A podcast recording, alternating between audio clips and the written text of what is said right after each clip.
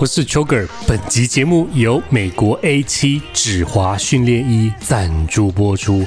哇，我们 A7 Bar Grip 指滑训练衣背部的大片蜂巢型专利指滑细胶，我们是用纯棉混纺百分之五 percent 的莱卡。搭配拔染印刷技术 （Discharge Printing），不止让你的训练动作更稳定，穿着感受也更加舒适、透气、有弹性哦。我们 A7 新款指滑训练衣在今天正式上市开卖，即日起到八月九号中午，在 A7 官网下单，每笔皆享五 percent 购物金回馈，满千超商取货免运，指定商品还有父亲节限定优惠价格哦，而且你还可以输入折扣码。Choker C H I O U G R R 折扣码，折扣马上再升级哦！吼吼，无论你是解封降级重返健身房，维持居家健身练到爆，或者是想要让日常生活运动穿搭更有型，绝对要趁这一波新款新上市优惠入手我们最新的一个系列 A7 止滑训练衣。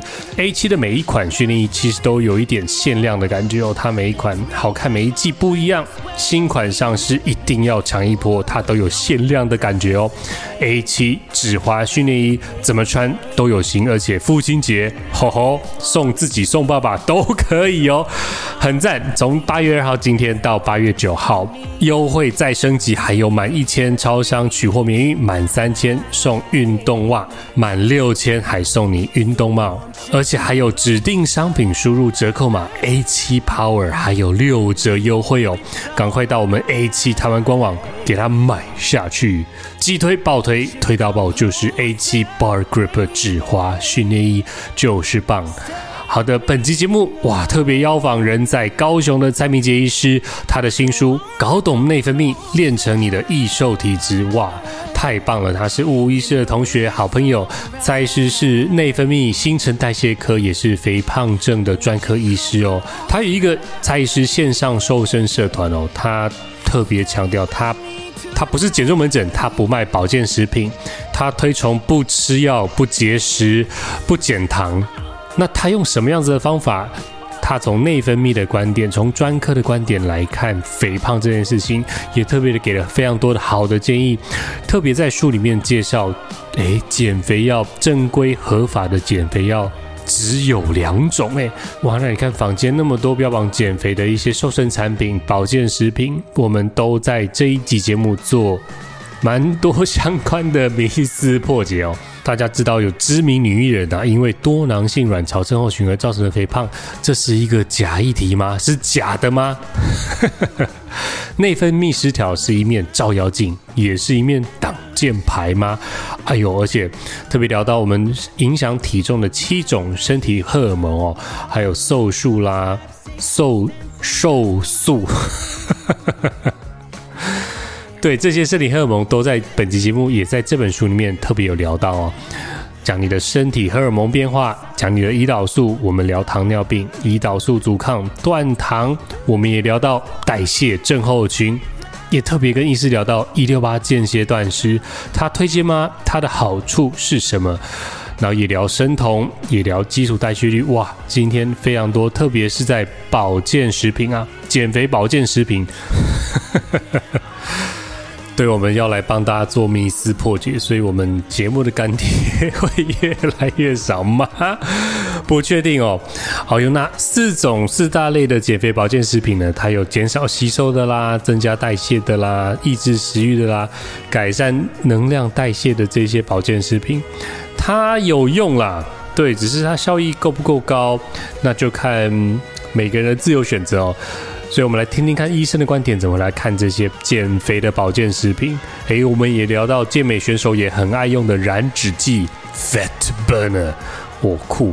然后也聊到一般减肥门诊他们用的那些鸡尾酒疗法啦，他利用一些药物的副作用来瘦身哦，那可能比较危险一点。那它危险在哪里呢？它可能造成什么样子的溜溜球效应呢？诶，这个本集节目很重要。有关减肥瘦身，我们要有好的观念、正确的知识，搭配好的营养餐盘哦。蔡医师的营养餐盘，这个非常棒哦。二分之一的蔬菜，四分之一的原型碳水化合物，剩下四分之一的优良蛋白质。我觉得这个绝对是本集非常重要的一个重点。我们也聊到蔡医师他的 Facebook 线上减肥社团，他的缘起还有介绍。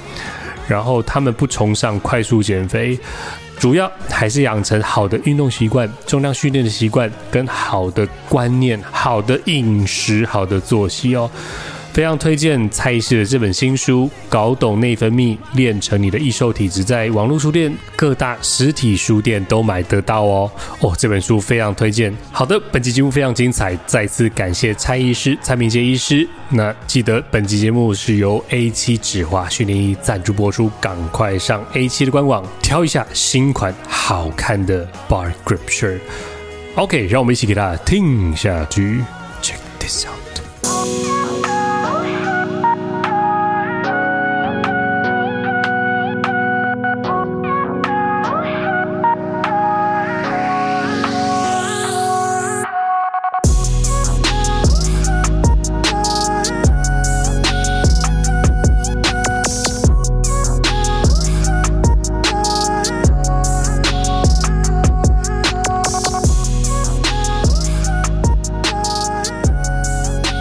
OK，欢迎回到 Sugar Podcast。哇，今天很开心，邀访到乌乌医师的好朋友、好同学，他是来自高雄的蔡明杰医师。耶！哎，秋哥好，各位朋友大家好。降级了，微解封之后，体重上去了。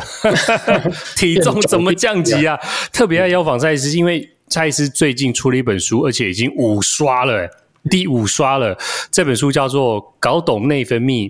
练成你的易瘦体质，蔡医师是在呃内分泌新陈代谢科的医师，也是专门肥胖症的专科医师。是，然后现在蔡医师是在高雄市的陈显明诊所担任副院长哦，也是蔡医师线上瘦身社团的创办人。对对，那之前其实呃有关注蔡医师哦，因为有看到蔡医师跟吴医师有开直播啦。特别有两个事件，一个是那个、那个、那个、那个、那个、那个肥皂，那个叫什么？啊、对对对对，肝胆排石是吧？没错，对对对对，特别是那个艾丽莎莎的事件，是医生群在 Clubhouse 啦，那蔡医师也是其中一个，算是讨论群啦。是是是，不算参战，算讨论。没有没有，我们很 peace，我们没有参战。是是是，蔡医师这本是您的第一本书吗？哎，对，第一本书。哇，太棒了！那之后应该会有第二本、第三本哦，跟乌医师一样。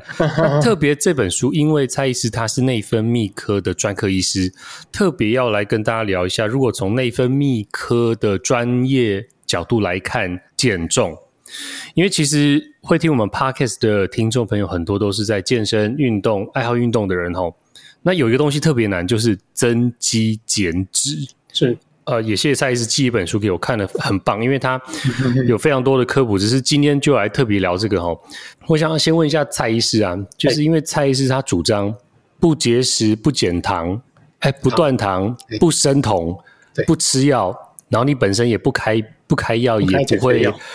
也不卖保健食品。对对对。那我先跳到那个蔡医师你在书里面提到的哈，就是减肥药啊。你刚刚你说你不开减肥药，嗯，但是呃你是那个减肥肥胖症的专科医师，那如果你不开减肥药的话，嗯，那通常你会给病患患者们什么样子的医嘱啊？当你遇到肥胖症的时候，OK，哎，这个减肥药的水还蛮深的，这个讲起来后面有很多。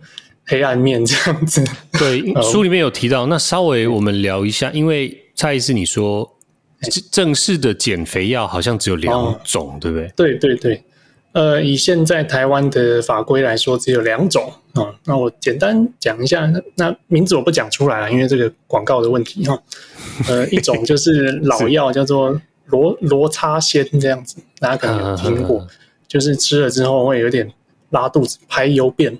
就是吃的油脂会不太会吸收，那从大便排出来，哎，这样就可以有减肥的效果。嗯，那另外一种是呃前昨去年吧，还是什么时候通过这个卫福部药证的，叫做呃善差达哦。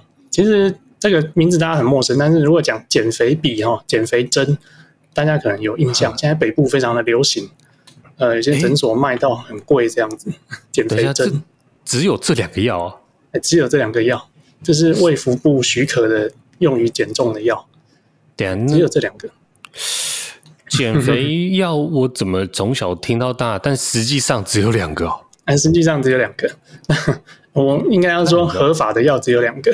哦、合法的药，对对对对对。而且我我要提一下啊，即使是这两个合法的药，它也不是说你想吃就吃，而是说，嗯、呃，BMI 要二十七以上，而且还要有合并一些慢性病的话，比较能符合使用的规范。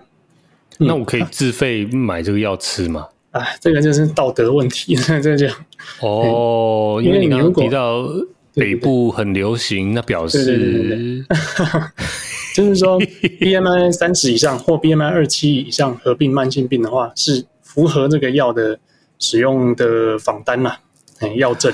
但是，呃，它一律是自费的，没有错。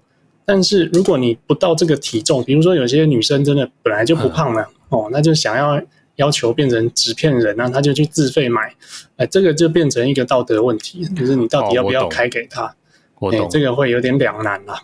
因为你要达标那个 BMI 二十七，其实应该其实已经蛮胖的，应该是很胖很胖了哦。对对对对对。然后还要符合慢性病的条件，对，二十七以上要慢性病，那如果没有慢性病要三十以上，所以真的是不是那么容易的事情。呃所以，如果北部好了，我们没有要站了没？因为今天特别哦，对对，跟大家讲一下，蔡医师现在人在高雄，我在台北哦，因为他在高雄市的诊所。然后我们这一次特别是透过远端连线的邀访，所以是没有要站南北的意思啊，没有没有没有，只是说北部应该也有，南部，也有。哎，我的意思就是水很深啊，就是到底有没有合规定去开立这个处方？就大家心知肚明这样子，我 我相信听众朋友听到这些资讯啊，就是也会有两种解读啊。一种解读就是说，哦，原来只有两种是合法的，然后其他的都是所谓的来路不明、非正规的一些减肥药。然后有一些听众朋友可能会解读说，好，那我来减肥诊所去买那个合法。感觉比较安全，然后可以自费。呃、欸，这样子的话，这样子解读也没有错啦，只是说、嗯、你要自己衡量一下。嗯、对，因为应该不便宜了吼。哎、欸，其实如果如果像刚刚讲的符合那个 BMI 的条件，或者符合慢性病，你要去用合法的减肥药，我真的是不反对。欸、我觉得这是可以的，嗯嗯、因为民众有权利去选择他要的方式，只要这个是合法和不要伤身体的话。我觉得是 OK，哎，那你说价位，呃，对，这这讲起来真的还蛮有一点南北差异。你说价钱哦，价价钱有差，因为如果是减肥比减肥比的话，在南部一个月一支啊，可能可能卖个六千，北部可以卖到八千到一万这样子。等一下，等一下，一针六千哦，哎，一支是一针大概是一个月份啊，一个月份，然后它是。打自己自己打肚子这样子，哎、欸，有点像胰岛素，就是自己戳自己的肚皮，欸、然后一个月六千打几针？一个月六千，一天一针。如果是合法的药啦，是一天一针，然后一个月份要六千这样子，差不多，就打三十针。哎、欸，对对对对对。然后北部可以卖到八千到一万，甚至可能还有更高的。哎、欸，我想问一下蔡医师，你自己的观察？因为现在其实也蛮流行运动健身，甚至户外有氧、outdoor 这么多，是不是这种单纯靠就打针吃药的，真的只是比较是属于有一点病态的肥胖，他才需要透过这样子的药物来介入，对不对？对，因为刚刚有提到说 BMI 标准其实蛮高的，那其实当初这些药在做临床研究的时候，也就是针对这些慢性病人为主啦。哦，嗯，后来才延伸到没有慢性病但是 BMI 高的人身上，所以不管有没有用药，其实在这些研发过程，这些病人也不是说让他们随便放任乱吃，诶，而是呃用药的同时，也有经过一些饮食的喂教哦，还有运动的指导，这样子的状况下再去用药，才能达到比较好的效果。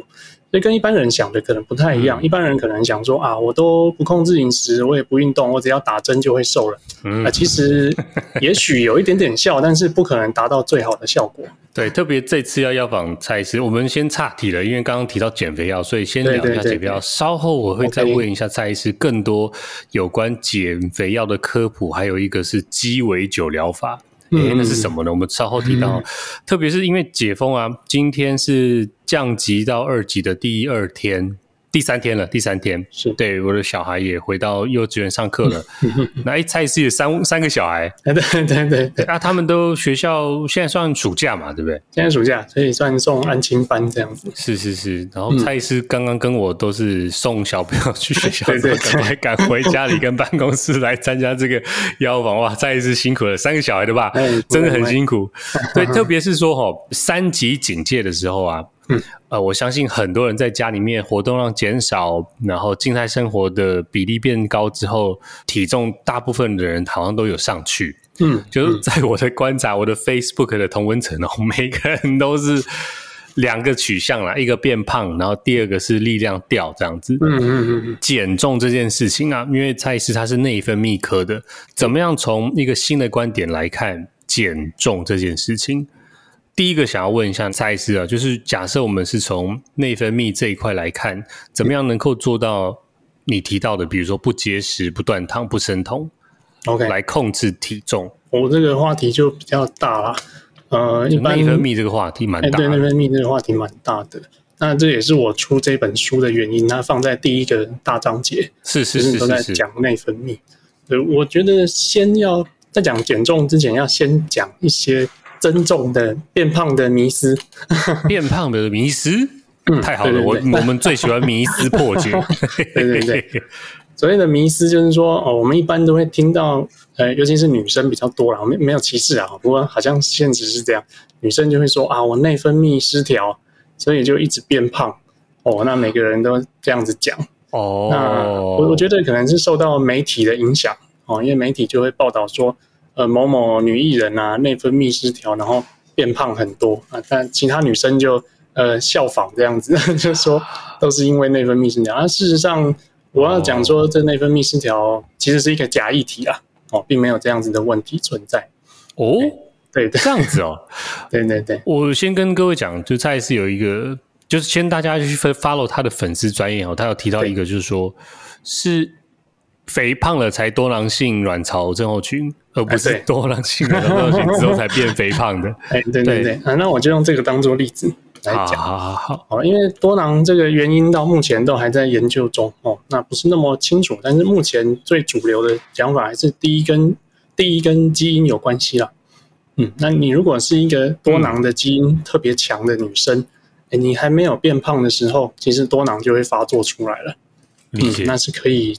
抽血啊，超音波这些检查出来的，这是我们所谓的瘦多囊。嗯、那如果你带有多囊的基因，但是你呃原本还没有发作，但是随着年龄稍微增加，可能三十岁、三十几岁，呃，然后自己也有一点开始发福了哦，体重上升，然后有一天突然发现说，哦，月经好像变得怪怪的，不太正常，那就去找呜呜医师啊 之类的 妇产科医师，然后一检查，哇！是医生跟你说是多囊性卵巢症候群哦，那女生会想什么？嗯，那人类的思考都很简单，说啊，我变胖了，那一定是因为多囊所以变胖的。哎，他的想法就这样子出现。那其实不是，其实是因为你本来有多囊的基因还没有发作，但是当你变胖的时候呢，啊，体内脂肪细胞会增加，哦，那脂肪细胞其实会分泌他们自己的荷尔蒙，包括它会分泌一些瘦素。包括它造成胰岛素阻抗，而胰岛素会上升，那这些东西都会去干扰卵巢的功能。所以，嗯嗯嗯，当你变胖到一定程度啊，胰岛素阻抗到一定严重度之后呢，诶，卵巢的排卵就变得不正常了，那多囊就发作起来，这个就是我们所谓的胖多囊。嗯嗯嗯，所以呃，我的结论就是，并不是因为多囊造成的肥胖，而是你的肥胖基因因为你肥胖。而啊，对不起，你的多囊基因因为你的肥胖而导致它发作、活化起来这样子，嗯，哦、这个就是一个最大的迷思。所以刚刚那个例子哦，就我们不能说出来是谁啦，那个女艺人，因为多囊卵巢，然后多囊性卵巢症候群，然后嗯嗯呃内分泌失调，胖了二十几公斤的女艺人，她后来有没有做任何多囊相关的治疗呢？哎，答案是完全没有啊，完全没有。哦，他就是依他自己哦，对，依他自己的说法，他就是戒酒嘛，然后控制饮食，然后现在天天都看到他打卡去健身，去去运动。那这样子瘦下来之后，他根本也没有什么多囊的问题。所以我一直说多囊是一个假议题哦。哦，因为 那个艺人蛮红的啦，因为他 变很胖又变很瘦之后，大家就呃看到他看到他代言蛮多相关减肥的保健食品啦。对，所以哦原来是这样，因为蔡医师刚刚讲说多囊肥胖是一个假议题，延伸到内分泌失调是个肥胖假议题，所以。就是同样的那个同理可证嘛，对，因为女生内分泌失调变好胖，好像不止多囊，对不对？好像各种可能是我的误解啦，好像不止不止一个什么多囊哦，好像还有别的。Okay, 呃，对，这个就是说，呃，那我先从真的会变胖这件事情哦，确实有一部分我们内分泌专科在看的病会造成肥胖，比如说比较有名的像甲状腺低下症。或者是一些库欣氏症，就是肾上腺皮质醇过多这种疾病，呃，确实会造成一些肥胖的问题。哦，但是，哎、欸，但是这些问题都是有明确的定义。那现在就像多囊一样，它只要抽血哦，只要做一些身体检查，一般都可以查出原因来。但是撇除这些叫做内分泌疾病的问题以外呢，如果有些女生变胖，然后去查原因，查了半天，通通一切都正常。那他们就把问题说推给说内分泌失调，哦，失调这个字，我觉得根本就是自己创造出来的。呃，所以我的书上讲的难听一点，就是说这个多囊，呃，对不对？内分泌失调只是一个遮羞布啦，或者说只是一个照妖镜而已，那根本就是一个呃你的借口而已。哦，你不想要面对自己的问题，所以你就把事情推给内分泌失调。原来如此，因为 像那个甲状腺机能亢进跟低下，啊，对，像我有同学有甲状腺机能亢进，他就变得超级瘦，对对对。然后我太太是之前有甲状腺机能低下，但是她并没有变胖，哎，对，所以其实 就是内分泌失调不一定是你肥胖的原因借口，像我太太就没有，只是她觉得好累这样，对。哦，即使是低下，呃，也不见得真的胖多少哦。所以有些人变胖，嗯，就要来检查低下，然后一检查，每次都是正常，我都很有点有点懒得跟他们解释了，这样子。对对对，所以其实肥胖有一些女生，她会拿内分泌失调来当做一个挡箭牌。对，然后其实它并不是造成你肥胖的主因啦。对。对对对，OK OK，大家先破除第一个迷思，就是对某艺人，对。我我坦白讲，跟大家听众朋友讲，也就是那个艺人一直讲那个多囊，然后变胖，嗯、然后新闻媒媒体一直讲，所以我其实多囊性卵巢变超级胖，嗯、我就把它画成等号、欸，哎，哎，对，这、就是给一般观众的洗脑，但蔡司多囊性卵巢也不一定会变超级胖，对不对？没有啊，就刚刚有讲，有些就瘦多囊。你如果是基因特强的人，你很瘦的时候早就发作了。嗯，好，所以 OK，这这这件事情就是大家一定要先破除这个迷思哦。对对，想要多问蔡医师，就是有关内分泌啊，有蛮多身体控制体重的荷尔蒙啊。嘿，就是我想要特别问一下蔡医师，我们可以跟听众朋友稍微说明一下，他可以去注意的几个荷尔蒙吗？呃，我有听你其他的节目，特别提到一个东西叫瘦素。瘦素啊，瘦素是我第一次听到，哎，我之前只听到胰岛素而已。胰岛哦，对，然后。有蛮多的呢。呃，那我想请教两个，一个是饥饿素跟瘦素啊，这两个。对对对。呃，这个也不错。我在书上有讲到七个荷尔蒙，那其实跟肥胖相关的非常多。嗯。那我就是提出了其中的七个。这样。是是是。嗯、呃，先讲瘦素好了。嗯呃，会跟大家想象的不太一样，就是说瘦素是由脂肪细胞分泌出来的，啊，它叫做瘦素嘛。细胞、欸。对对对。我刚刚说脂肪细胞会分泌一些荷尔蒙，瘦素也是其中之一。那瘦素听名字就知道有这个东西应该会变瘦，所以瘦素出现的时候，它会让食欲下降，食欲下降，然后让新陈代谢增加，嗯，所以脂肪就会比较容易分解燃烧。那所以大家就会想说，哇，那我要靠这个东西减肥，太棒了！大家开始这个注射一些瘦素，会不会变瘦？哎，事实上呢，大家可能会有点失望。就是说，研究已经有在做了，就是已经发现说，胖子体内其实瘦素并没有缺乏。哦，就是说，胖子并不是因为没有瘦素而变胖的，而是他们的瘦素比瘦子还要高，高好几倍。哎，嗯，它反而更多。哎，对，反而更多，因为是瘦素是脂肪细胞分泌出来的，所以它脂肪多，瘦素更多。但是胖子的身体对于瘦素已经没有反应，反应变差了。嗯，哦哦，对对对对，就有点像，嗯，那个胰岛素，对不对？就是对对对对对对对。所以并不要想说，哦，这个瘦素很棒，那我们想要借由改变瘦素去这个让身体变胖变瘦啊，其实不是这么容易，身体并没有我们想象的那么简单。嗯，哎，那如果这七个荷尔蒙啊，我们最应该。关注的会是哪一个？其实基本上这些这几个项目都不是一般健检会去做的项目哦，嗯、所以不用特别去说啊，我要去知道我瘦素有多少，这种不用啊，不用，因为其实就像我刚刚讲的，嗯、我们并不会是因为这些荷尔蒙的改变而造成的肥胖，反而是我们胖了之后，这些荷尔蒙开始产生变化，嗯，所以我们去追求那个结果是没有用的，我们要回去找我们的原因才对。嗯、哦，了解了解。在您这本书啊，对，在讲内分泌的真相的时候啊，其实抽丝剥茧让大家知道这一些有关身体肥胖的荷尔蒙啊，对，其实都是某种程度上的迷思啊，对不对？可以这么说。哦，原来是这么说，因为其实人的，除非那些疾病啊，我刚刚有说疾病的话，我们检验可以检验出来，但是基本上荷尔蒙，我们人体自己会把它调到一个很平衡的状态。那今天大部分都是人变胖了之后，呃，荷尔蒙产生了变化，嗯，大家就觉得哪里不太对，嗯，所以已经验出来异常的时候，啊、呃，我我用刚秋哥在讲的，我们一般比较听到的像胰岛素好了，嗯，来讲胰岛素可以稍微提一下，是是，呃，它要检验也比较简单哦，一般诊所也可以验，嗯，其他有一些只能在实验里面验到，那个就不讲了，呃，胰岛素一般人都会说，哦，我这个。体内胰岛素阻抗很厉害，然后胰岛素分泌过多。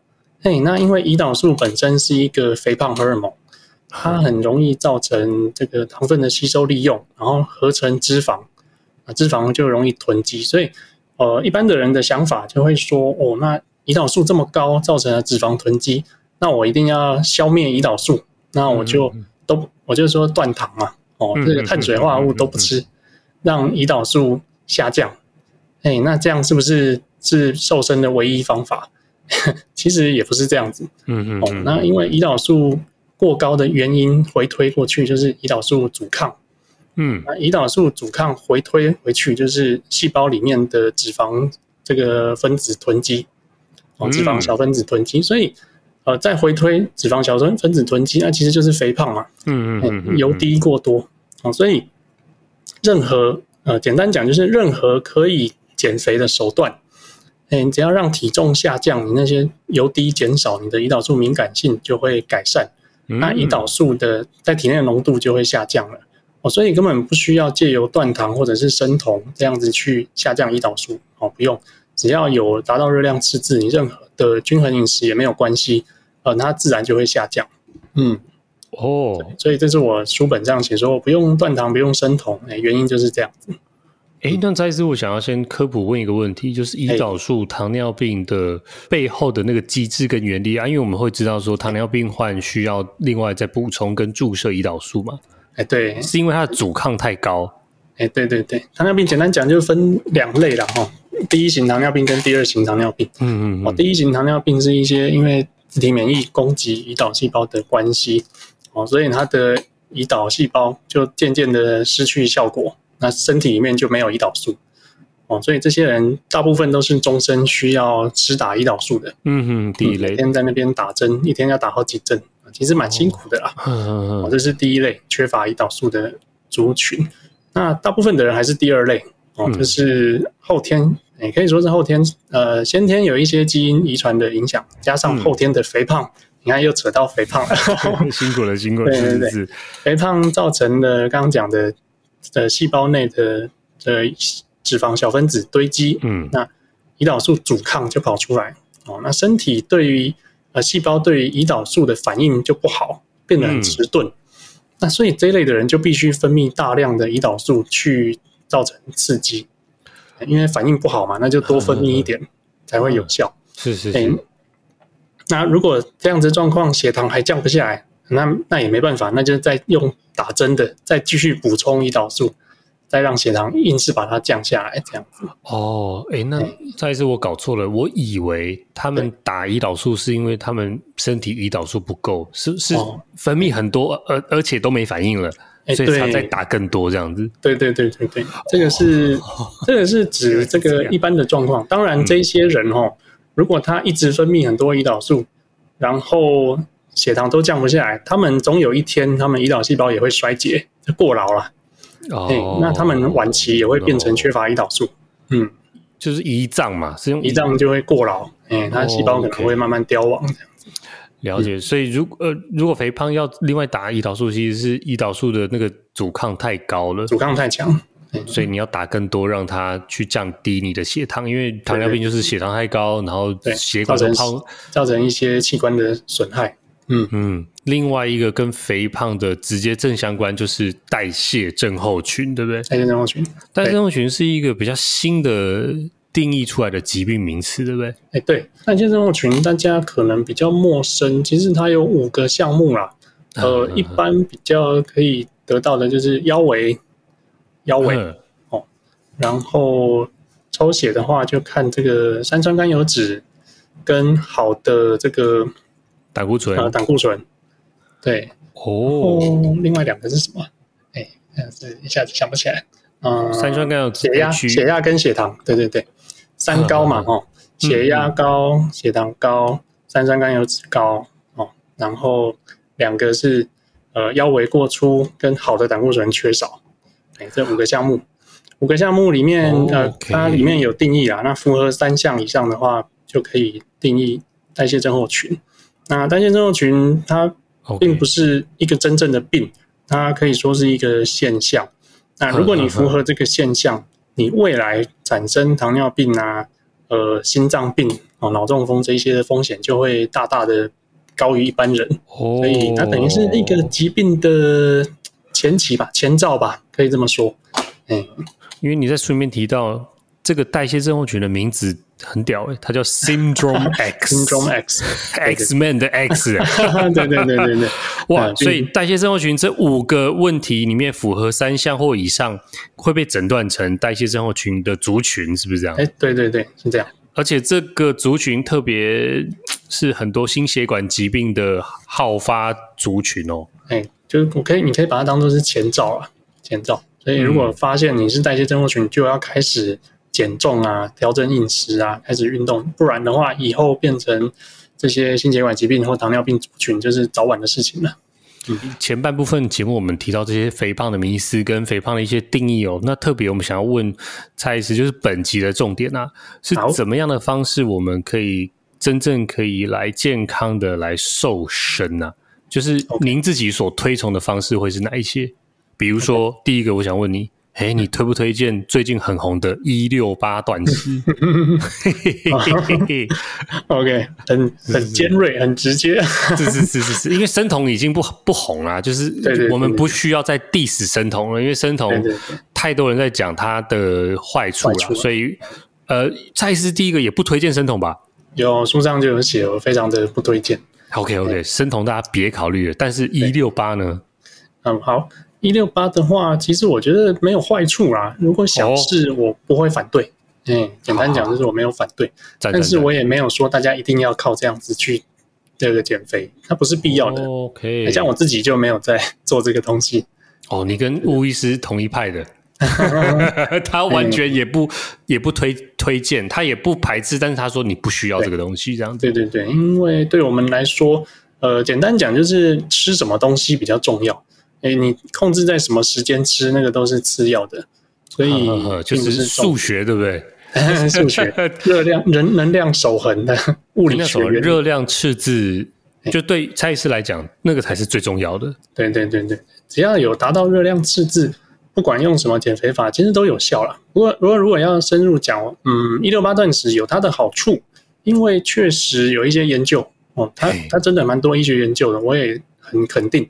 就是比如说，他会说，嗯，如果你有在控制热量的情况下，而且你有摄取足够的蛋白质，而且这些人大部分都是有在运动的健身运动员，嗯，嗯，在一些用一六八断食的话，确实可以再多减掉一些脂肪，然后不要耗损肌肉量，嗯，确实可以达到一些些这样子的效果，跟呃一般的吃法比起来的话，但是呢，呃，大家要抓到这个重点，就是这些人都是很有经验、很有底子的训练员、训练运动选手。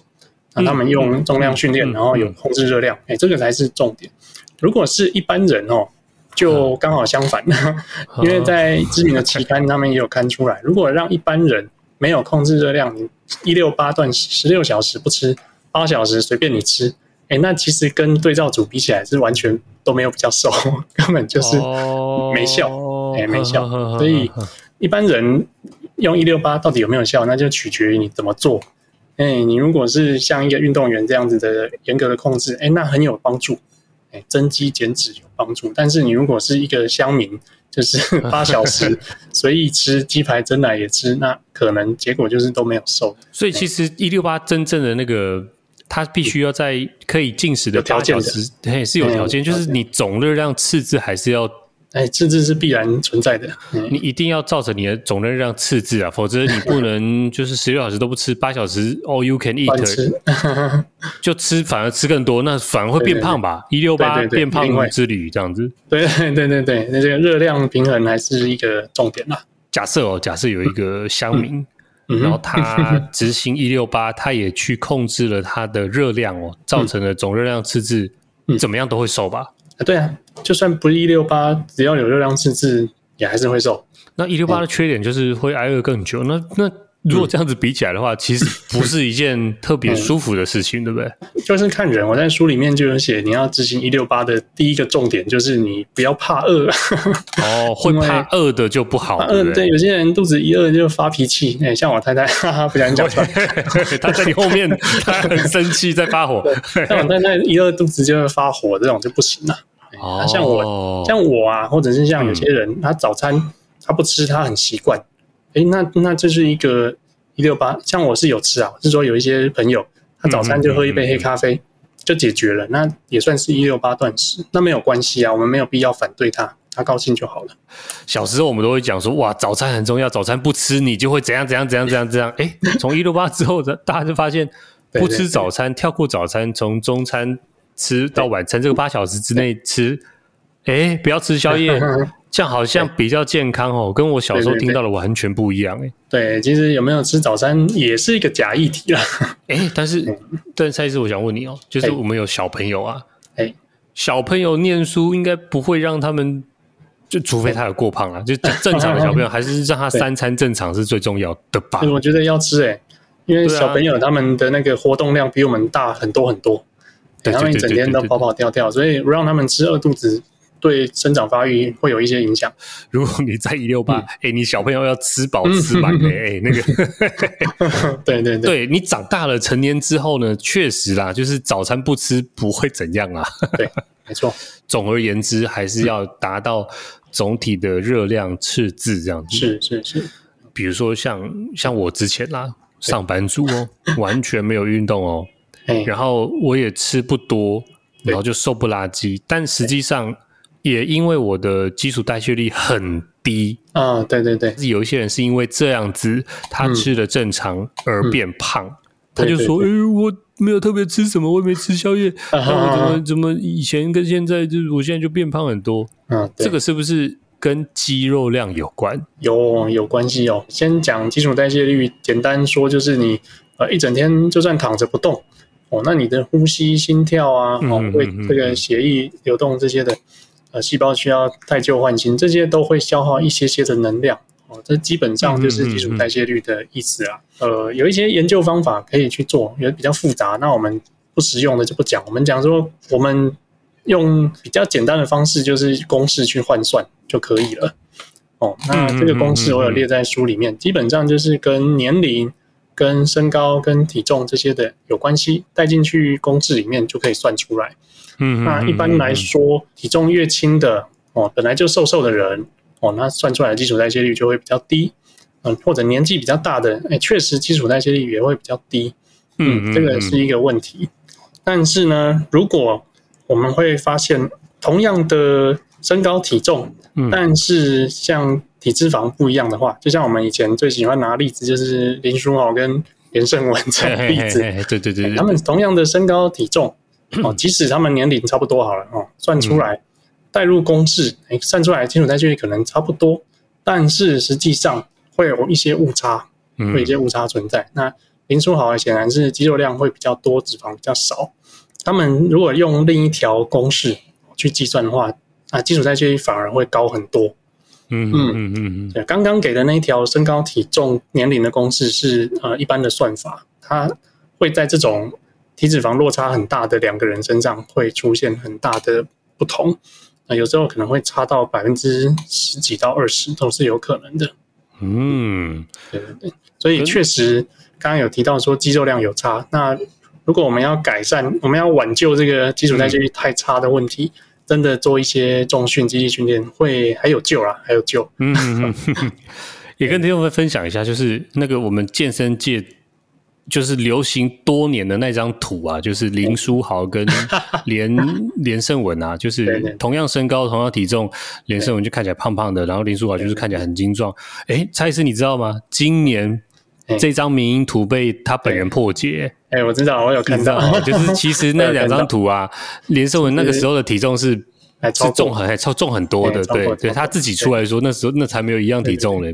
不过其实已经流行好几年了啦。但是我找不到更好的例子，那样这个 没有没有，我主要是要说。这两个人在我们健身界红了好多年了，从大概不知道零几年开始就流行到现在。你拥有一样的体重，假设你有不同的脂肪率，看起来是不一样的，而且你的基础代谢率也不一样，也不一样。所以有练肌肉的人，为什么好像看他比较不容易吃胖，就是这样子？因为真的可以吃比较多一点。而且特别，蔡医师这这本书也回归到最重要的，除了内分泌的观点以外，最重要的两个东西，就像你讲的，瘦是吃出来的。还有运动，对，我想要先问一下蔡医师，吃啊，就在饮食方面，饮食篇你会怎么推荐大家去做饮食的这个调整？OK，刚刚有强调说运动，但是我还是要先打脸一下，有些人很喜欢运动，可是还是胖胖的，瘦不下来。那个很简单，那个问题还是出在饮食上面，嗯，所以还是回归饮食来讨论，哎，这个是很重要的，嗯嗯，呃，饮食。分成一些方法嘛，你看，首先要避开地雷嘛，避开地雷就是最简单，嗯、先避开那些含糖饮料啊，还有油炸的食物，哦、嗯，还有精致的淀粉，像女生就有时候不吃饭，然后就喜欢吃这些饼干蛋糕，其实我觉得那个是比吃饭更糟糕，更容易变胖。哎、欸，蔡医师你知道吗？嗯、那个窑茶店呐、啊，我们内湖这边有一家有一条街叫江南街。嗯，它本来就是大家吃便当，便当一条街啊。嗯嗯，然后很多便当店都倒了，现在留下来十几间，全部都是窑茶店呢。饮料店，饮料店超级多。现在什么品牌，什么是也太爱喝茶了吧？现在哦，嗯，就是可能大家，哎，对啊，因为大家可能都觉得吃饭会胖，就不吃饭。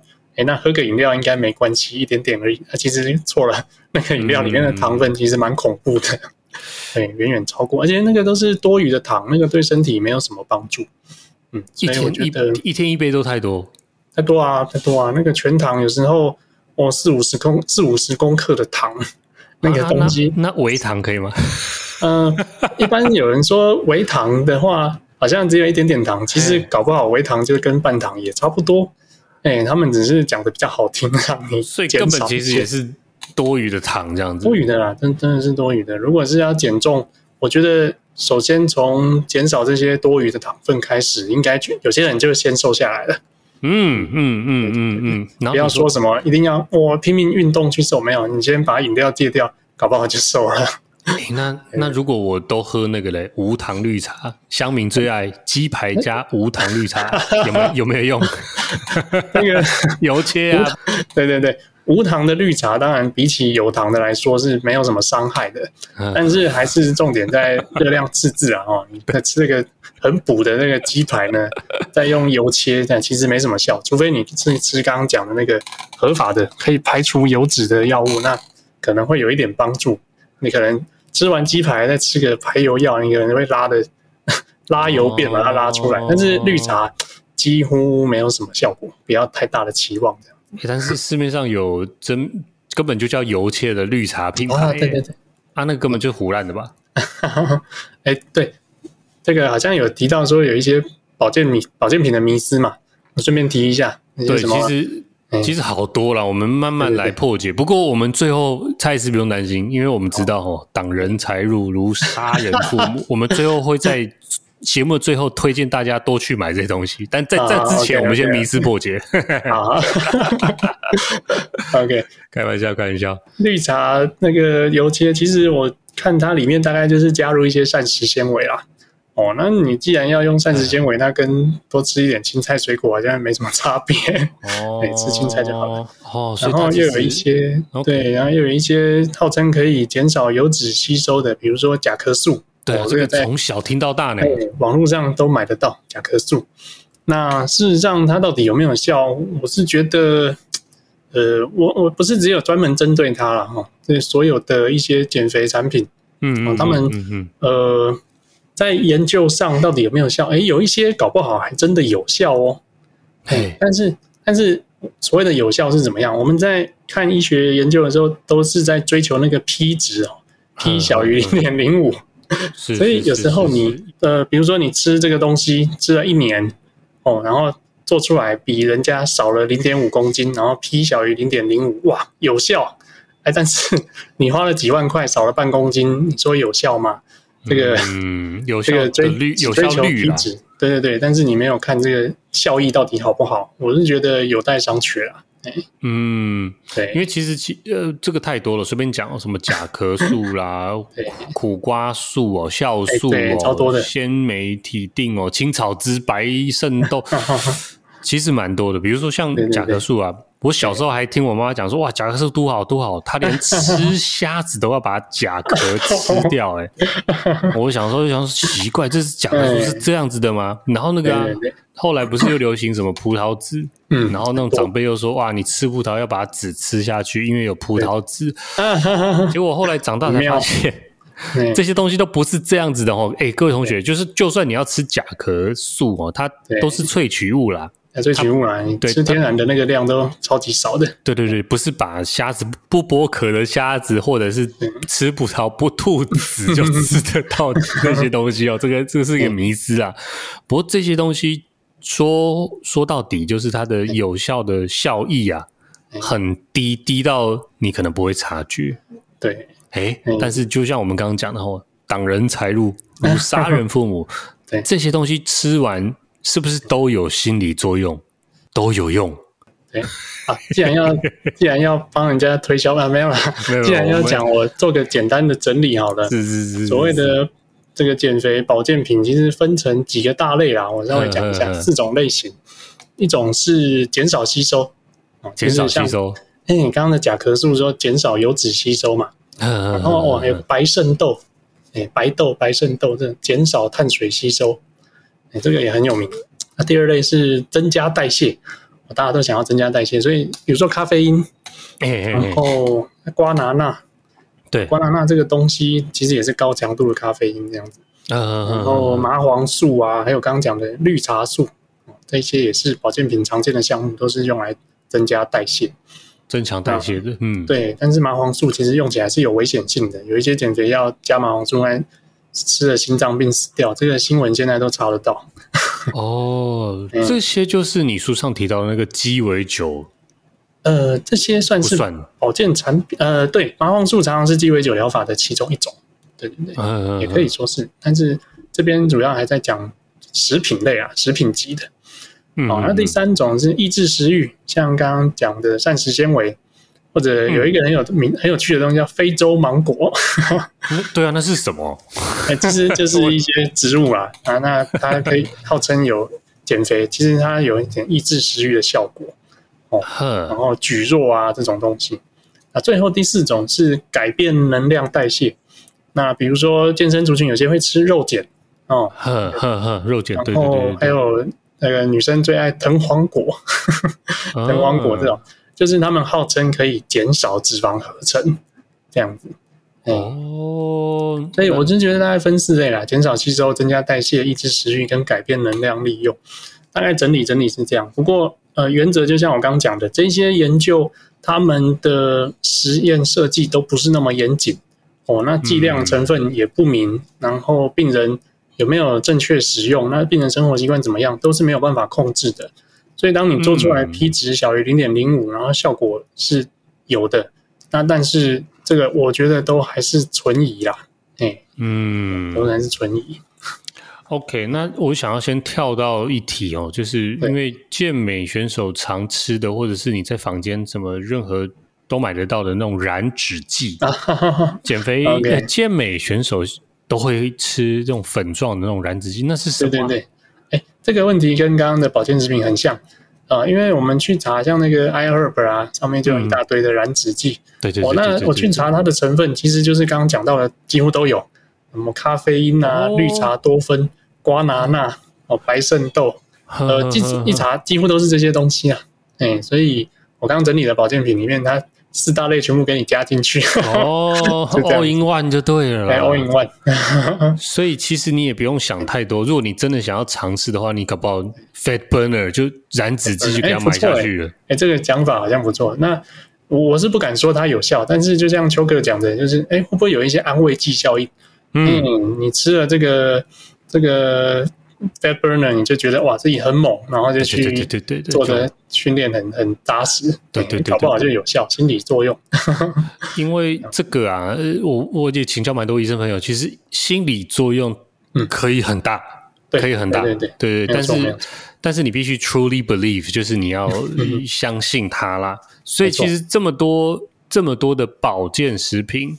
对，呃，其实医生当然也是不推荐。那如果你要尝试的话，这些应该是还好。但是有一个东西，非正规的减肥药系统啊，对对对，什么这种就有一点危险了，对不对？啊，对，这个就是呃，减肥药除了正规的那两种以外，嗯，其他的只要是药品，嗯、但是医师开出来的，然后又不是减肥药，哦，那个就是鸡尾酒疗法。对对对，啊、这个我很好奇，这个我想要问一下蔡医师。对。这个是好的吗？鸡尾酒疗法？呃，不 OK，不 OK。哦，好，好。但是偏偏，呃，我觉得大家搞不好听众还有经验，就是去看减肥诊所，哇，他开给你一大把这个五颜六色的药，一天要吃个几十颗。哦，那这是什么药哦？它的成分都不是刚刚讲的正规减肥药，它可能是甲状腺素，就是让你吃了变成甲状腺亢进会瘦下来。哦，或者有一些。抗忧郁的药、嗯、吃下去，哎，食欲可以比较有控制的效果，就瘦下来。嗯、或者是泻药跟利尿剂，然后它让你排出多一点，让、哦、你感觉啊，暂暂时瘦下来。Okay, okay. 还有一些这个乙型促进剂啊，乙型促进剂什么东西啊？就是瘦肉精啊。猪在吃的瘦肉精，人在吃，好像也有一点点效果这样子。那买美猪就好了，对不对？克美猪就有了，多吃点。对对对，原来是这样子啊。OK，他把这些东西通通加起来哈，一天给你吃个十几颗药哦。还有刚刚讲那个麻黄素会吃死人的，他都给你加进去。哇，你吃了会不会瘦？当然会瘦，因为这些是利用药品的副作用去减重。所以瘦下来，但是那那些药副作用其实蛮危险的。你瘦也是瘦到肌肉，也不是瘦到脂肪。哎，然后呢，以后很难弄得全身不舒服，然后精神不好哦，心心脏乱跳啊。然后以后只要一停药哦，马上又加倍胖回去，瘦个五公斤就胖个十公斤。所以我觉得用这个药。呃，它不是正规的用药，你去开这个处方，其实真的是道德问题啊！你没有被抓到就没事，哎、欸，那这个没出事就没事，门口就是大排长龙，大家就是会去给你看，嗯，减肥名医这样子。OK OK，因为 这个，因为刚刚大家记不记得正规的减肥药只有两种，只有两种，对，只有两种，一种是吃的去油切的排油便的，对，然后阻断脂肪吸收的，另外一个就是什么减肥必打针的，降低食欲的。嗯，只有这两种是正规的，其他都是用刚刚医师提到的，嗯、用药物的副作用来对。来鸡尾酒的这种。哎，对对对对，啊，这种就比较危险。然后为什么会有这种？是因为正规的减肥药超贵，哎，成本比较高，成本比较高。然后这种非正规的，它可能三分之一价格吧。啊，对对对对对，或者是比较便宜，它可能。它可能用这种方法让你有感觉啦，但是它的风险性是比较高的。对，就是像我刚刚说的减肥笔，呃，假设一支，呃，我刚刚是说一个月份啦，一个月份南部大概可以六千，一个月用两支大概六千左右。那北部可能两支可以卖到八千到一万。可是如果这种鸡尾酒减肥药，你一个礼拜去，他给你收五百块就好了，他还有赚。哇 塞！对对对对，那大家当然是门口大排长龙。有道理，而且这种好啦，就算有效吼，也有可能像刚刚医师提到的溜溜球效应。溜溜球效应是，就是胖瘦一直循环。你瘦的时候呢，不是用正规的方式，那就是瘦掉肌肉，那脂肪减少一些，肌肉减少一大堆。嗯，那胖回来的时候，你又没有做什么重量训练的话，肌肉不会长啊，只会长脂肪而已。嗯，所以你就胖五公瘦五公斤，又胖十公斤回去，然后你下次哎那。再去找那个减肥名医好了，对，就再瘦五公斤，然后就再胖十公斤上去，哇，这样一来一回就一直胖上去，上上下下，哦哎，那就是其实我觉得这些人也很可怜啦，他们一开始走错路哦，以后要救回来不太容易。我完全懂了，因为。对，溜溜球它其实就是重点，就是你可能用不对的方法，哎，不是不对，你用比较不健康的方法或非正规的方法瘦掉了肌肉，对，结果你一一一旦离开那个疗程或怎么样，你就又胖回来，对，然后会胖的更多这样子，对对，在医生的这本书里面也特别提到运动篇，所以蔡医师也是。嗯推崇以运动跟饮食来做一呃体重控制的方法，对不对？那对于对那对于运动的话，你会怎么推荐呢、啊？OK，这样说饮食占七成，运动占三成，这个我蛮赞成的啦。所以把饮食控制好，就是可以瘦下来的根本。但是运动为什么还是很重要、嗯、哦？就是我觉得我推崇一个观念，就是运动是为了健康啊，以及长期的维持，嗯嗯嗯而不是说你运动就会赶快瘦下来。哎，这个是错的。哎，运动的话，呃，有运动的人跟没有运动的人比起来，这个研究还是发现说，有运动的人长期维持比较不会复胖。嗯嗯嗯，还没运动的人就比较容易胖起来。好，那运动又分大致又可以分成有氧跟无氧嘛，这个大家应该知道。是是是，有氧就是呃比较可以消耗能量啊，比如说快走啊、跑步啊、呃飞轮这种的哦，长时间消耗热量，这个是不错。但是，呃，消耗热量它缺点就是它没有办法呃训练肌肉，应该是说训练的肌肉有限，嗯嗯嗯、所以它虽然消耗热量，但是它没有办法增加基础代谢率。哦，因为刚刚有讲到基础代谢率还是跟肌肉量有关系的。嗯嗯嗯。所以我建议大家做有氧、做心肺是不错的哦，对身体健康很好。但是也要不要忘记挪一些时间来做重训。嗯嗯，尤其是、尤其是没有很胖的那种。本来看起来瘦瘦的泡芙人呢，哎，做一点重训增加肌肉的话，哎，体态其实会变比较好，哎，就不会觉得哪里好像都松松垮垮的这样子。这个很重要，这个很重要。对对对对。所以其实重量训练也是在蔡医师的推荐，也是在你的生活之中，对不对？我看你回到健身房了。啊，啊，对对对对对，昨天终于回去了，哇，今天全身酸痛，还还没有恢复。太棒了，太棒！因为其实运动像刚刚蔡医师，你是说七三。对，七战七七分吃三分练这样子。你知道我听到这个啊，几分几这种，每个人讲法不一样。有人说三分吃七分练，OK。啊有些人说五分吃五分练，OK。啊，也有人说十分吃十分练，就是用力吃，吃要吃好，练也要拼死命的练。对，就有各种讲法，重点都是要练啊。哎，对，我觉得这个讲法都没有错，而是人处在不同的阶段，要有不同的方式。我们并不会说对于一百公斤的大胖子，或者是五十公斤的泡芙人，或者是七十公斤、八十公斤的健力选手，我们给他一样的建议，这是不可能的。大家都是不一样的，所以简单分的话，那种很胖的，BMI 二十七、三十那种以上的，十分吃一分练的 就好了。真的，真的，那个都是吃的问题。我懂，我懂，我懂，对对对，我懂，我懂。那如果是泡芙人，真的是七分吃三分练。那如果是健力选手，哇，那个真的就三分之七分练，也就相反。所以我是觉得大家会不一样，所以都没有错，而是在不同的阶段会看到不一样的事情，这样子。没错，没错。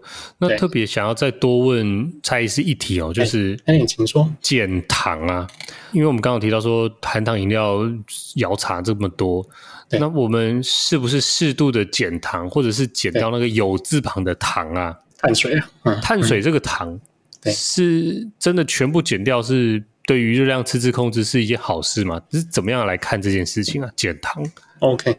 如果有这边的糖，就是所有的碳水化合物的总称啦，包括外加的米字旁的糖，嗯、包括淀粉哦，嗯，甚至连膳食纤维也算在里面的话，全部去掉，我觉得真的没有必要啦。虽然虽然全部去掉，人也是可以活啦，但是 活起来好像 品质并不是很好，这样子。哎，那呃。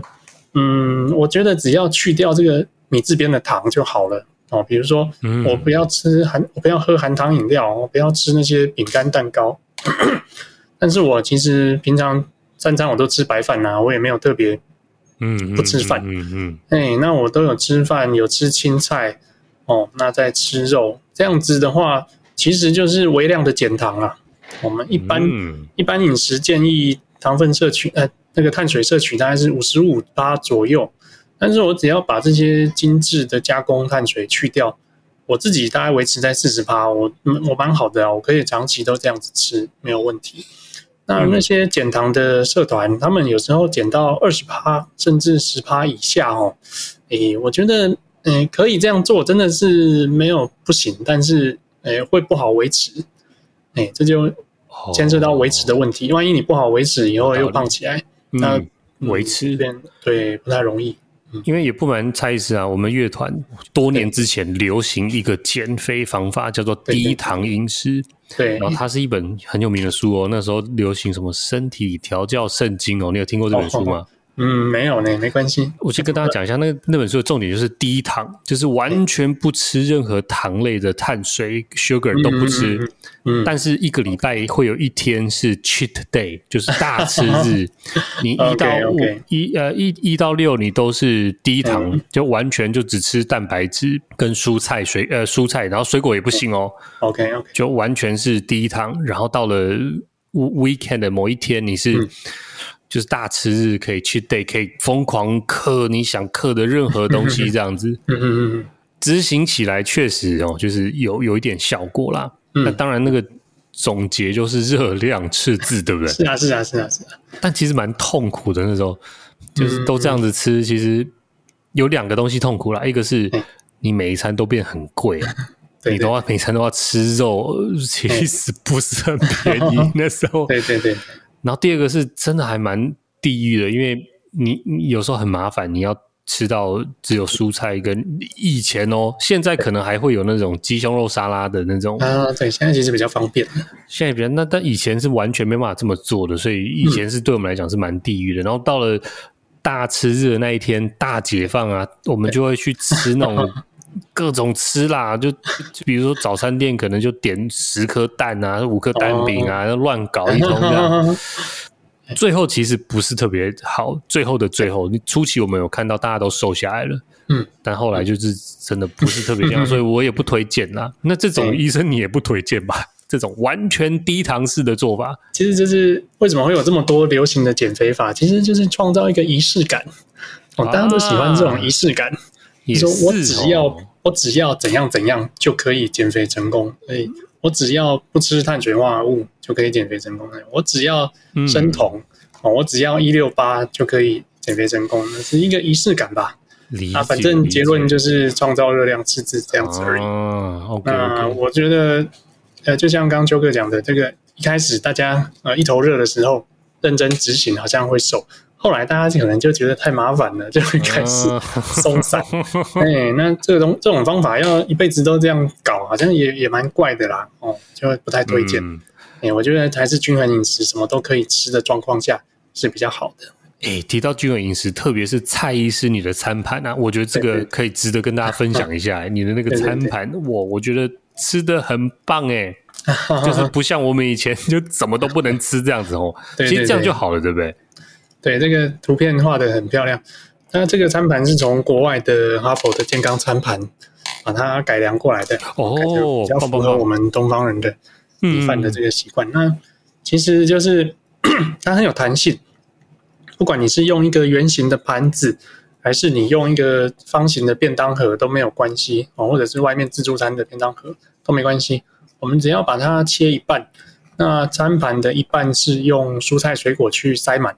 哦，蔬菜吃越多越好，水果大概一餐一个拳头的分量就可以了。嗯嗯，这样用蔬菜去填满，我们就可以比较有饱足感。那剩下另一半四分之一是划给碳水化合物，就像我说的，我都吃饭嘛。嗯、那有些人喜欢吃地瓜，他觉得甜甜的很好吃，那也没有关系。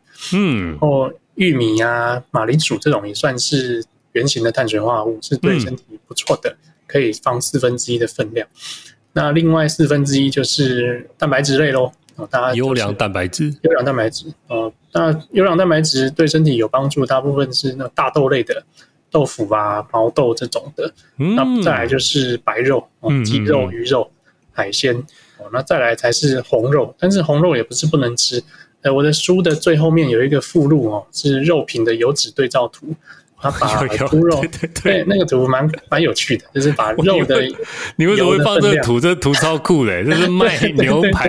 对对对，就是要要大家吃牛排、吃猪肉就不要踩到地雷啊，要选那个瘦一点的地方这样子。哎，对对对对对。所以这个四分之一蛋白质，四分之一碳水，二分之一青菜水果，照这样去吃哈，那你食量多你就放大，你食量小你就缩小，那就照这样去吃。比例去吃，那就算不用计算热量，也可以这个瘦下来。我的这个社团成员里学院里面哦，七成以上只要这样吃就可以瘦下来，根本不一定要算热量啊。哎、欸，跟各位讲哦，这本书的一个重点哦，这本蔡医师的新书，呃，在蔡医师的书这本。这个地方他特别画了三个凸，一个是圆形的餐盘，另外两个是特别为了台湾刻制化的，对对对，自助餐餐盘跟自助和便当盒，哎，这超酷的，四分之一原则哦，一半，而且你提你特别提到的蔬菜是无限量啊，蔬菜多吃没有关系的，超过一半也没差，就是吃没关系，吃饱足感的这样子，对。对对对对，然后再来四分之一是圆形好碳水，然后剩下的四分之一是优良蛋白质哦，对。然后你说首选是白开水，对，就不要喝含糖饮料这样子。那可以喝汤吗？可以然后。汤的话，看会不会太油，有一些浓汤就是蛮油的。那清汤看情况啦，喝一点我是觉得还好啦，还 OK，补充水分。OK，反正就是含糖饮料就是要少掉然后。对对对对，赞赞赞赞赞。然后后面想要再另外请教一下蔡医师的 Facebook 上面有一个线上的瘦身社团。哎，对对对，这是我可以跟大家介绍一下吗？这是怎么起源的啊？这个线上瘦身社团，大家听到都觉得很有趣。呃，就是要提醒一下，有些人看到就跑来我的门诊说他要减肥，那没有哦，我们门诊现在也没有看减肥。就像我刚讲的，我们没有在开减肥药，还没有在卖减肥产品。所以如果想找我瘦身，就是一律报名参加线上的社团就可以了。那万一请问一下，您在就是门诊是？看内分泌新陈代谢科的专科，对我们，我们其实是基层诊所啦。我们看糖尿病、高血压这些的。哦、那一般社区民众感冒、拉肚子来看，我们也都会帮他看。也就是一个基层的服务啦。了解，了解，了解。那如果特别要瘦身的话，要到线上的瘦身社，这个在 Facebook 吗？哎，对，在脸书。哎，那刚刚有提到说，怎么会有这个社团跑出来？很有趣。起源是什么？好。起源一开始还是在门诊啦，哦，因为我是一个基层医师嘛。嗯，那我们三高慢性病，尤其是刚讲的糖尿病患，我他们绝大多数都是胖胖的，啊，少数是瘦的，啊，大部分都是胖胖的。那我有时候会觉得很不忍心呐，很同情他们，就是说啊，怎么把身体搞得这么胖，然后毛病年纪轻轻毛病一堆的很多。那我会给他们做一些喂教，但是发现他们就是这边左边进去，右边出来这样子，我觉得很失望。那那没关系，那我就写网络文章哦，我就开始写脸书跟部落格。哦，那我的想法很简单啦，就是说我写这些文章，至少全台湾的人都可以看得到。嗯嗯，哎，那我就呃有达到喂教效果，不用一个一个去跟他们讲。是是是是，那没想到写一写之后，哎，还蛮受欢迎的。哦，粉丝人数就五千、一万、两万这样子一直增加上来。那我就想说，呃，我应该可以多帮他们做一些事情。嗯，就是说我不是只有写写文章，我直接开课，我来教他们。然后我带着他们做，因为有些人看完文章可能不懂，或者他们没有动力去做，那没有关系，你报名我的课，我带着你们一起做，哎，那就变成一个，哎，变成一个线上的社群哦，觉得做的蛮成功的。你在里面的时候，不是只有吸收知识而已，你看到有一些同伴很认真在用我们健康餐盘的方法在执行，或者是说精算一下热量去执行，哎，大家都瘦下来。但会有一个很大的动力，嗯，你在推着伙伴们一起往前进，这样子，嗯，所以，嗯，这开课到现在算一算也三年了呢，哎，那就像我书上封面写的，我已经帮人家减掉四千公斤了，可以用卡车来载的四千四公吨这样子，哇，而且完全没有用任何的药品，也不卖产品哦，不像有些。瘦身号称瘦身社团，一进去先叫你买个一万块的产品，我没有这样子。哎、嗯欸，我们就是缴学费，你是来听我的上课这样，哎，是可以了。特别是这个线上社团啊，嗯、就是就像刚刚医师提到的哦，就是他有一个很棒的同属感，然后一起团队的在执行这个，这个是一个很棒的动力，而且他学到的方法并不是。会让你溜溜球的哦，对，并不是靠药物产品那种下去又上来哦，而是我们去调整了自己的饮食习惯。哎，那饮食习惯是可以长期使用的，大家不可能不吃东西嘛。哎，就是只要你饮食调过来，你其实呃，就像有些人戒掉了含糖饮料之后，哎，他有时候不小心喝到一口微糖的东西，他觉得哦，好甜，好恶心。哎，那像像我 有时候。吃到那种比较油的东西，面包啦，我会觉得有点消化不良。嗯，我不喜欢这种加工的食品。人的习惯是会改变的。嗯，就开始习惯于吃健康的食物，这样子。赞赞赞！而且最后你有在书本里面提到一些很棒很棒的案例分享，我觉得这个是书中的精华中的精华。像有一个是那个高雄李英爱啊，对对对，这个其实。我我相信哦，这个例子不止这几位成功的案例啦，就是有更多。只是说这几个案子，这几个案例，我非常推荐大家去买书本来看哦，因为、嗯、呃，就像蔡医师提到的，他们不仅成功的执行这些生活的好习惯之外，嗯，嗯。哇，他们得到的身体自由，哦，那根本是一辈子的事情诶，哎，这个对对对，这个对蔡医师来讲。应该是一个非常非常棒的成就感，然后，对对对，就是可以帮，这是我的初衷啊。嗯，不管是在门诊还是在网络上，我能用这些呃改变他们的观念，改变他们的生活习惯，然后这些人瘦下来之后，到现在也都不会复胖了啊，因为饮食习惯就是维持着，哎，并没有用一些产品造成复胖的问题。而而且你知道，蔡司，我常常看到那种你你只要你你有没有订那个 Light Light 新闻 Light Today 啊？有有时候我会看网络新闻，不一定是 Line 的。反正就是你只要 Line，然后你点开某一个新闻，你往下滑，你就会看到一大堆减重产品的新闻，我觉得超级烦的广告，一堆广告啦。网页上也是这样子，没错，一堆广告，然后每个人都是 Before After Before After，你吃了这个就 Before After，但是那些东西真的是保健食品或者是某种不正规的减肥产品的广告哦。对，那书里面这个案例啊。这个不是一个广告，它是一个案例的分享的 before after。我觉得这个看到的那个说服感会比广告来的差很多。一本书，哎，这本书才多少钱？三百块要吗？二七七。对，这么便宜。这本书科普的知识，但最重要的是，这里书里面的方法跟它可以让大家维持的这个生活健康的习惯，我觉得这个是无价的哦。嗯嗯嗯，这个很棒。然后最后，除了这个高雄李英爱的这个 case 啊，我觉得有一个跟我们的听众会非常接近的，就是这个子怡。建立建立阿姨，对，建立阿姨，她叫子怡哦。然后我发现她她算是地方妈妈减重百分之二十的体重，华丽变身健力选手。哎，百分之二十很多哎、欸，而且她本来就没有很胖，本来可能就是六十几这样子，啊，减了十几公斤。嗯，对，因为百分之十其实就蛮多，像我七十七七十四公斤，百分之十是七点四公斤，其实蛮多的。对对对对，就就掉一个量级，所以十 percent 的体重上上升下降就是一个量级，二十 percent 是两个量级耶。对对对对对，可以这么说。那这个子怡呢，她六十几公斤，她瘦下来之后，她有去报名健力比赛。是是是是，而且蔡医师你知道吗？他参加的那场健力比赛是我主持的，像是成绩是不是？不是，他去参加那个那个那个优样杯，台中优样那一场是我在那个场边主持比赛的那一场，所以其实我有遇到他，好巧，好 巧啊！太好了，对对对对，减重你可以参加，不管是健力、健美、举重任何东西，它的背后就是一个运动的好习惯啦。没错没错，所以他一开始应该也没有练健力，对不对？后来才去。没有没有没有，完全没有。一开始他的书那个书上有写，那个是他自己写的故事，我帮他用。语气改变一下而已。他说他以前连追着小孩跑都觉得喘到快要往生了这样子。那 生完小孩，其实跟一般的妇女一样啊，很多生完小孩哦就瘦不回去，哇，这一胖就胖了好几年这样子。那到后来经过哎看到朋友参加我的这个社团好像很有效，他也好奇，那就来参加一下。哎，没想到呃也就瘦下来了。当然我们不是崇尚快速减肥，他这个减十几公斤大概也要花个半年一年的时间。嗯，才会慢慢瘦下来。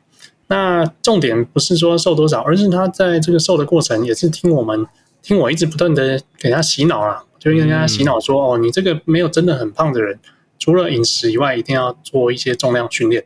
诶，他有听进去，嗯嗯嗯，他就就近找了健身房，然后做重训啊，做一做就发现，哎，好像蛮有兴趣的。所以他就用这个四十岁的高龄，四十岁在不会高龄，不会高龄，对，已经算是常青族了这样子。是是是，所以他报那个四十岁以上的组别，哇，他一次比赛就得到第二名，哇，真的是我觉得蛮兴奋的，嗯，很狂哎、欸，对对对对，就做到连我们都没有做过的事情。哇，太棒了，太棒了！其实一切都不嫌晚，因为蛮多女性朋友，就像再一次提到了，都是生完小孩之后，好像有一点回不去哦。嗯哼哼哼，对。如果可以透过像蔡医师书上写的，透过好的健康饮食跟好的运动，然后跟更重要的，你可以理解你自己的内分泌的这些迷思吧，迷思，打破迷思啊。如果一直陷在这个迷失里面，拿来拿来当挡箭牌，你永远不会正面去影响你的错误啊，不会去改正它。嗯，那就真的只能一辈子胖了。搞懂内分泌，练成你的易瘦体质。它从内分泌讲到饮食，讲到运动，讲到非常多的保健食品的一些迷思破解。更重要的是，让大家知道有关减肥药的正规与非正规的分类。对，我我我也是看了这本书才发现，哦，原来那些都是非正规诶。因为正规的才两种药。然后其他的都是透过药物的副作用来让你减肥啊，这个成本低廉，然后副作用大，然后溜溜球效应。这本书非常推荐给大家，这本书很棒的一本知识科普，也特别适合有在运动的你，因为这本书让你知道更多有关内分泌的，你可以把这些好的观念传达给你的家人朋友。对对对，那个不是有一句迷迷音吗？就每一个人都有胖胖的朋友嘛，每一个人都有胖胖的朋友，还是什么反正之类的。所以，你也许可以跟他讲说啊，你那个多囊内分泌可能不是主因哦，那可能会失去一个朋友，我感觉是这样。好，那你要自己斟酌一下。对对对，特别是你自己如果知道这个迷思破解，分享出去不是坏事。对，请他去看我的书就好了，不要当面给他说破这样子。但是你送他这本书，好像也会少一个朋友。不会，不会，不会。嗯，好的，非常推荐这本书，然后大家一定要去追踪蔡医师的脸书粉丝专业哦，就你搜寻蔡明杰医师，你就会找到他的脸书社团，然后也非常推荐大家可以去，有兴趣可以加入他的瘦身减肥社团哦，是很棒的一个社团，一个社群，追求健康的社群。对，太棒了哇！今天特别谢谢蔡医师，这百忙之中拍谁还打扰你？对对对对，不好意思，没有没有，很高兴很高兴。对，希望未来我我们去高雄的话，再找你聊天，可以没问题。或者以后解封，搞不好我也可以去台北，都都有机会的。太棒了！也许在各种比赛，或者是各种演讲，或者是在各个地方，我们都可以再遇到蔡医师。那哦，对了，有任何问题，欢迎五星吹捧进来提问给蔡医师哦。那我有机会，我再请蔡医师回到节目上为大家做解答。